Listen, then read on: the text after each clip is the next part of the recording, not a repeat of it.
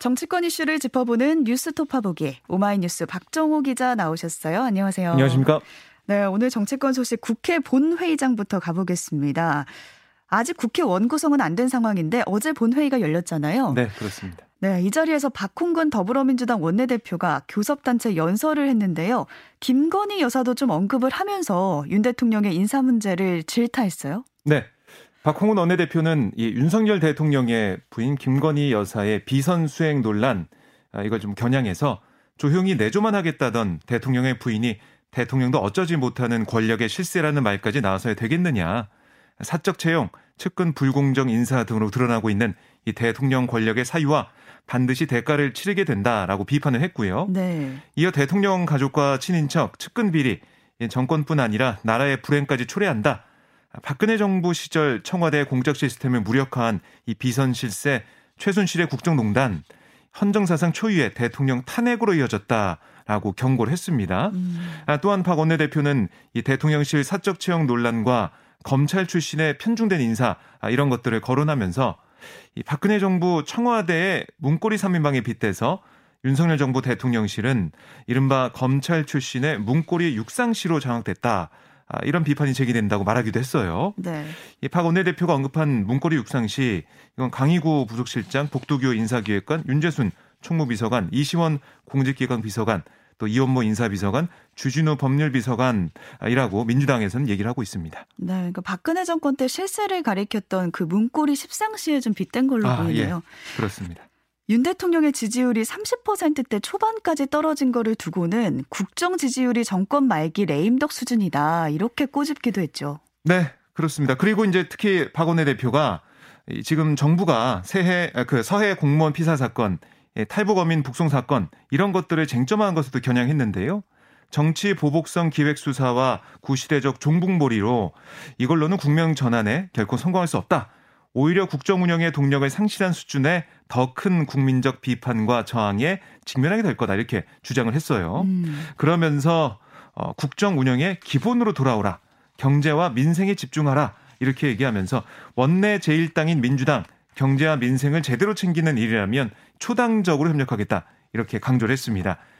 정부 출범 초기지만 뭐 여권과 확실한 대립각을 세우는 그런 모습인데요. 네.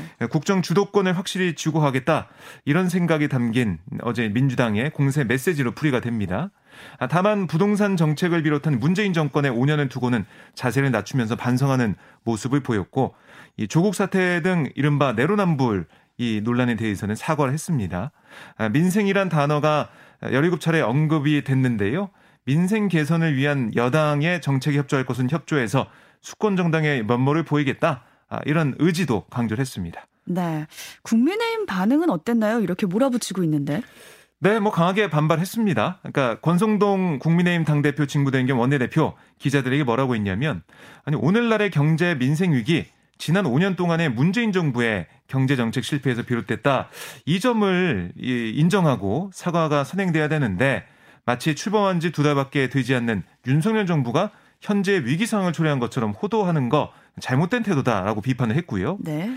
양금희 원내 대변인도 어제 논평을 냈는데 뭐라고 했냐면 야당 원내대표가 실체도 근거도 없이 문고리 육상 시 또 대통령 배우자에게 권력의 실세 이런 것들을 운운하면서 국민을 상대로 거짓 프레임 공작 발언을 하는 거 이건 비겁하고 무책임한 처사다. 전형적인 가짜 뉴스다라고 주장을 했습니다. 네. 아, 그리고 이제 유상범 국민의힘 의원도 페이스북을 통해서 뭐라고 했냐면 박원내 대표가 이 대통령 권력의 사유와 반드시 대가를 치른다. 아, 이 언급한 것을 지적을 하면서 민주당이 거대 의석을 앞세우며 조폭처럼 취임 2개월 된 대통령에게 연일 탄핵 위협을 가하고 국정 음. 혼란과 사회 불안을 유도하고 있다. 라고 주장을 했는데요. 뭐 강하게 반발하는 모습. 이게 이제 오늘 권성동 원내대표가 교수들 대표 연설을 하거든요. 네. 이, 이 상황에 대해서 또 언급이 있을지 또 국민을 향한 어떤 메시지가 담겨 있을지 주목이 됩니다. 네, 이렇게 민주당이 강공을 퍼붓고 있는 것도 아마 지지율 때문인 것 같아요. 네, 지지율이 지금 30% 밑으로 떨어지면 정말 레임덕이다라고 우리가 기준으로 보통 보고 있잖아요. 네. 지금 한 30% 초반대니까 그때에 강공을 퍼붓고 있는 거죠. 윤 네. 대통령의 태도도 좀 달라진 것 같은데 리스크 관리에 나서는 걸까요? 그러니까 어제 이제 출근길 약식 회견, 그러니까 도어 스태핑을 보면 음, 말을 아끼는 모습이었어요. 음. 그러니까 대양 아, 그 대우조선 해양 하청노조 파업, 또 8.15 특별사면, 어, 스타 장관 발언 아, 여기에 대한 뭐 세 가지 질문이 나왔는데 답하지 않겠다거나 짧게 답하는데 그쳤습니다. 네. 그러니까 뭐 자신의 이제 말을 좀 아끼면서 메신저를 다양화해서 이 메시지 리스크 관리에 나서는 그런 상황이 아니겠느냐. 그 민생 현안 등 국정 관리기 쪽으로 방향을 잡았다 이런 분석이 나오고 있는데요. 윤 대통령은 어제 기자가 아, 기다릴 만큼 기다렸다. 대우조선의 공권력을 어, 치사했는데 경찰력 투입도 검토하냐 이런 질문을 쭉 듣다가 네. 질문이 너무 길다. 아, 짧게 해주면 좋겠다 이렇게 말을 했어요. 어, 그다음에 바로 이제 더 답변하지 않겠다라고 즉답을 피했고요. 또 이재용 삼성전자 부회장 8.15 특별사면과 관련해서는 과거부터 사면 문제에 대해서는 어떤 범위로 한다든가 뭐 그런 거 일절 언급하지 않는 원칙이 있었다라고 선을 그었습니다. 음. 근데 지금 나오는 음, 소리를 좀 들어보면 이명박 전 대통령 어, 사면 네. 그리고 이재용 부회장 복권 뭐 이런 얘기는 좀 나오고 있어요. 윤 대통령은 또 어제 이제 스타 장관이 많이 나와야 한다 이런 주문의 의미를 묻는 질문에 대해서는 너무 당연한 이야기 아니냐. 음. 아, 이 스타 플레이어가 많이 나오는 조직이 성공한 조직이다. 검찰이 있을 때도 어, 그렇게 했다라고 강조를 했습니다. 네. 예, 그동안 거침없는 화법을 선보였던 윤 대통령이 어제만 놓고 보면 확실히 스타일을 바꾼 것 같습니다. 그런 것 같아요. 약간 네. 원론적인 답변을 내놓는 방식으로 당분간 취하지 않을까라는 네. 생각이 드네요. 또 어제 오후로 예정됐던 여성가족부의 대통령 업무 보고 연기됐는데 이게 리스크 관리다 이런 해석이 나오고 있어요. 예, 그러니까 대통령실이 어제 오전 10시쯤에 출입 기자단 공지를 통해서 여가부 업무 보고가 수년됐다 이렇게 밝혔는데요. 네. 보고 당일 이 아침에 연기가 되는 거 이게 좀 자주 볼 수 있는 일이 아니거든요. 음. 이런 결정이 내려진 데 대해서는 대통령실의 입장을 보면 대통령 일정이 밀리기 때문에 업무 보고가 어제 예정됐던 오후 5시에 시작된다는 보장이 없다라고 얘기하면서 일정을 뭐 조정하는 그런 안이 그 전날부터 검토됐다. 아, 그리고 어제 오전에 확정된 거다라고 설명을 했습니다. 하지만 이게 이제 관심이 집중된 여가부 페이지 관련 내용이 사실 보고가 될 거잖아요. 네. 어제 여가부 업무 보고니까. 그렇죠. 이게 섣불리 보고가 되고 공개될 경우에는 윤 대통령 지지율 하락세를 이어가는 상황에 더 부담이 될 수 있다고 본 게 아니냐 음. 이런 또 해석이 나오고 있습니다. 아직 여가부 어, 새 업무 보고 일정은 잡히지 않았고요. 이제 하지만 이 외교부와 통일부 등 이번 주 예정된 다른 부처 업무 보고는 그대로 진행하기로 한 상태거든요. 그러니까 당장은 부담을 좀 덜 수 있는 상황이 됐지만 여가부 업무 보고가 연기가 되면서 오히려 더 관심이 쏠리게 된 뭐 그런 면도 있습니다. 그러게요. 보고가 밀렸다고 이렇게 저희가 브리핑을 다룰 정도면 관심이 더 집중되고 있네요. 네. 사과도 나왔는데 권성동 대행이 대통령실 사적 채용 논란에 대해서 좀 해명하는 과정에서 자신의 좀 부적절한 언급이 있었다. 여기에 대해서 사과를 했습니다. 네, 그러니까 권 대행이 자신의 추천으로 채용된 이 우모 씨에 대해서 7급에 넣어줄 줄 알았는데 9급에 넣었다. 뭐 내가 미안하더라. 강릉 촌놈이 최저임금 받고 서울에서 어떻게 사냐 이런 발언을 했어요. 네. 이 발언으로 이 사적 채용 논란을 진화하기는커녕 오히려 키웠다 이런 비판을 받았는데요. 권대행은 어제 이제 페이스북에 뭐라고 썼냐면 최근 대통령실 채용과 관련한 저의 발언에 대해 송구하다는 말씀을 드린다. 음. 특히 청년 여러분께 상처를 주었다면 사과드린다라고 썼습니다. 그러면서 소위 사적 채용 논란에 대해 국민께 제대로 설명해 드리는 게 우선이었음에도 저의 표현으로 논란이 커진 거 전적으로 저의 불찰이다라고 얘기를 했는데요. 네. 그러니까 이번 논란이 채용 문제에 민감한 청년층 등을 자극해서 그렇지 않아도 하락세인 여권 지지율의 추가 악재가 되지 않을까 이런 우려가 나오자 진화에 나섰다. 이렇게 보여지고요. 네. 하지만 다른 한편으로는 선출직, 선출직 공직자 비서실에 이 별정직 채용 이건 일반 공무원 채용과는 본질이 다르다라고 이 우행정 요원의 별정직 채용 과정의 절차적 정당성을 다시 한번 강조를 했는데요. 이번 논란이 권대행의 사과로 가라앉을지는 좀 더 지켜봐야겠습니다. 네. 우선 사과로 일단락 되기는 했지만 이번 논란으로 권대행 체제가 좀 벌써부터 흔들리고 있다는 느낌이 들거든요. 네. 국민의힘 차기 당권을 노리는 주자들 이 사이에 움직이고 있죠. 그렇습니다. 그러니까 당권 주자로 분류되는 김기현, 안철수 두 의원의 행보가 두드러지는데요. 네. 이 권성동 이 직무대행의 여러 가지 이 논란 그리고 친윤계 불화설, 장재원 의원과의 불화가 또 있었다라는 지적이 나왔는데요. 그런 이른바 리더십 리스크가 거론되는 틈을 발빠르게 파고들면서 두 의원이 당내 기반 다지기에 속도를 내고 있습니다. 어제 국회에서 두 의원이 주도하는 공부 모임과 토론에 연달아 열렸는데요. 김기현 의원의 모임에는 56명, 또 이 안철수 의원의 토론회에는 35명이 각각 참석해서 두 의원의 뭐 세를 과시하는 그런 모습을 보였어요. 많이 참석한 건가요, 이 정도? 그렇습니다. 계속 음. 의원 숫자가 늘어나고 있는데요.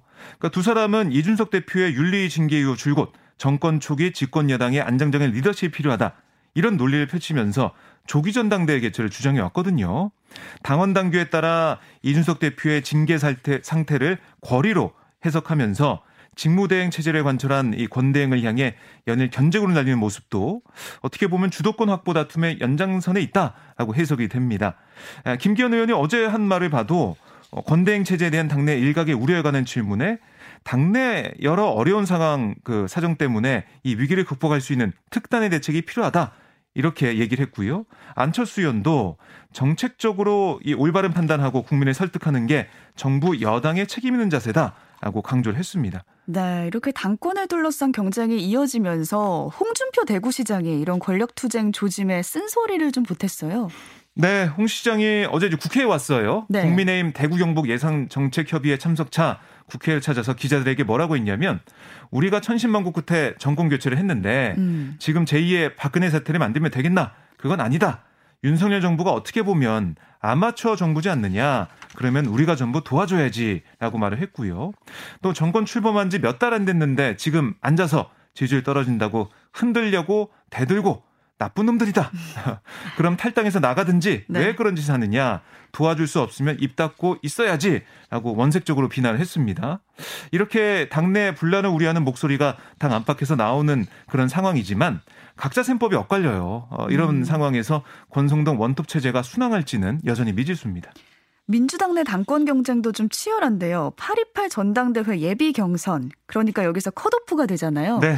이 경선을 앞두고 당권 주자들이 당 중앙위원회 표심 잡기에 나섰습니다. 네, 그러니까 중앙위원 투표 반영 비율이 70%에 달하는 상황에서 네. 중앙위원 표심 방, 방향에 따라서 예선전 희비가 엇갈린다 이런 판단이 나오고 있는 거고요. 중앙위원은 현역 국회의원과 원외 지역위원장 또 광역 기초 지자체장 등 약 400명 규모예요. 음. 그러니까 당심의 적 제일 이제 핵심에 있는 어, 그런 중앙위원들인데 후보 등록 완료와 함께 예비 경선이 초읽기에 들어가면서 이재명 상임고문을 비롯한 어, 여러 주자들 8명의 주자가 모두 지금 중앙위원들의 어, 이 마음을 얻기 위해서 나서고 있습니다. 본선행 시켓은 3장이지만 이 이재명 고문의 통과가 유력하는 점에서 사실상 두 자리 놓고 일곱 명이 다투는 형국이거든요. 음. 그래서 중앙위원들을 향한 이 구애 얼마나 효과를 낼 수 있을지 후보마다 좀 최선을 다하고 있는 그런 모습입니다. 네. 또 여야가 21대 국회 후반기에 국회 원구성 협상을 마무리하기로 한 날이 재헌절에서 미뤄져서 오늘이 됐는데요. 그렇습니다. 하지만 여전히 상임위 배분을 놓고 좀 양보 없는 대치가 이어지고 있다고요. 네, 그러니까 민주당은 만약에 행안위, 과방위 둘 중 하나를 국민의힘에 넘겨줘야 된다면 그 대가로 법사위나 운영위원회 이걸 받아내야 된다 이런 입장을 보이고 있어요. 하지만 국민의힘은 법사위나 운영이 모두 절대 넘겨줄 수 없다 이런 입장인데요. 네. 다만 박홍근 민주당 원내대표가 의총에서 행안위를 고집하지 않고 민생 경제에서 성과를 낼 수 있는 상임위를 받아오지 고민이다.